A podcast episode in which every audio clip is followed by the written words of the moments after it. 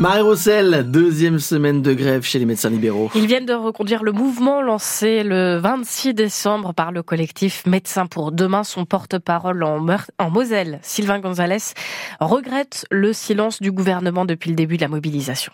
Nous n'avons eu aucune réponse. Il n'y a pas eu de séance de négociation depuis la mi-décembre et lors de la séance de négociation du mi-décembre, il n'a pas été fait mention euh, des euh, revalorisations à un tarif correct. C'est pas une simple mesure financière, c'est que derrière ça va entraîner le fait de pouvoir embaucher du personnel, de réattirer des médecins en France. On est quand même une région frontalière en Lorraine avec euh, beaucoup de médecins qui partent au Luxembourg, en Allemagne ou en Suisse Suisse pour les euh, personnes qui sont plus euh, vers l'Est.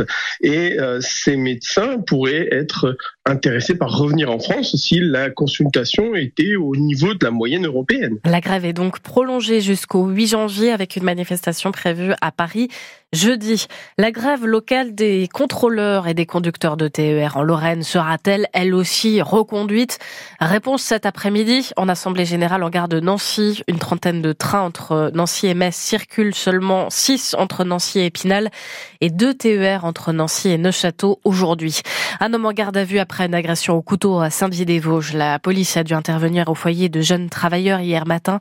Une femme touchée au dos et au visage est gravement blessée. Dans le pays les les gendarmes ont mis la main sur un homme recherché pendant un banal contrôle routier la nuit du Nouvel An. Le conducteur et son passager ont été placés en garde à vue euh, au terme d'une course-poursuite avec les forces de l'ordre entre Oni et Audin-le-Tiche. C'est une date inoubliable pour la plupart des Lunévillois. Le 2 janvier 2003, il y a tout juste 20 ans, le château de Lunéville est dévoré par les flammes. Incendie provoqué par un court-circuit dans la chapelle, complètement sinistré, tout comme l'aile sud du château.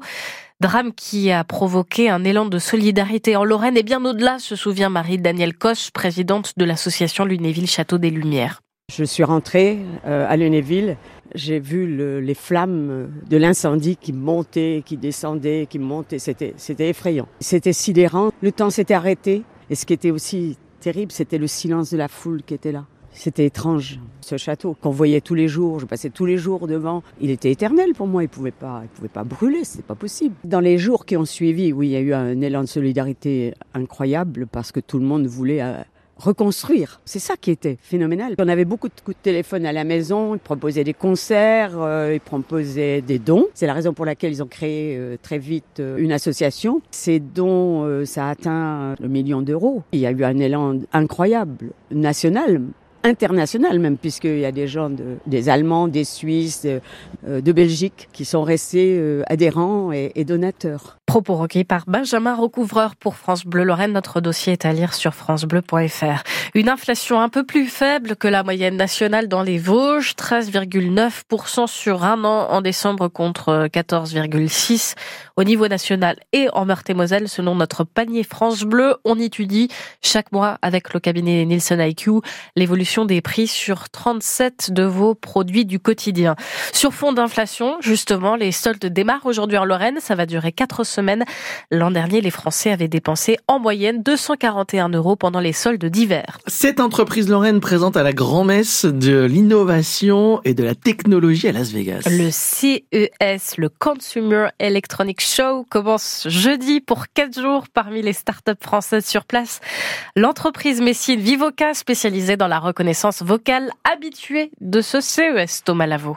Aujourd'hui, la reconnaissance vocale, c'est surtout ça. Ok Google, quel est le classement de l'AS Nancy-Lorraine Et 2 secondes 35 plus tard... L'AS Nancy-Lorraine est à la 12e place du championnat de France de football national. Pour vous répondre, votre assistant est allé chercher l'information sur Internet, via le cloud. La problématique avec ça, c'est qu'il peut y avoir un temps de latence. C'est que si vous avez une coupure d'Internet, ça ne marche plus. C'est que bah, vos datas partent sur Internet et on ne peut pas forcément trop savoir ce qui se passe. William Simonin est le patron de Vivoca. Donc on s'est dit, si on veut vraiment un système qui marche et qui soit fiable à 100%. On ne doit pas être dépendant de quelconque connexion Internet. Et c'est pour ça qu'on a travaillé à miniaturiser en fait toute cette puissance qu'on peut trouver dans le cloud pour la rendre disponible directement dans un système. Le mois dernier, cette solution hors ligne a convaincu l'Indien Miko, un spécialiste des robots éducatifs, un marché en plein développement. Les enfants vont interagir, jouer avec le robot, ils n'ont pas forcément besoin d'informations actualisées en temps réel. Devoir démarrer le robot, le connecter à la Wi-Fi, etc. Bon, juste pour fournir en fait un jouet à des enfants avec des applications éducatives, c'était quand même beaucoup de choses. Ben là, en fait, tout est directement embarqué sur le robot et ça évite également du coup un gros point de suspicion des parents, ben, qui était de dire est-ce que je mets pas en fait quelque part un micro qui peut être écouté dans la chambre de mes enfants? Aujourd'hui, Vivoca est capable d'assurer sa reconnaissance vocale hors ligne dans une quarantaine de langues. Thomas Lavaux, derniers adieux appelé mort jeudi dernier au Brésil. Une veillée funèbre ouverte au public démarre aujourd'hui au stade du FC Santos. Le cercueil sera placé au centre du terrain. Le roi sera ensuite enterré demain dans l'intimité familiale. Suite du Dakar en Arabie Saoudite avec la deuxième étape aujourd'hui, le motard toulois Mathieu Dovez s'est classé 38e hier, 8h36.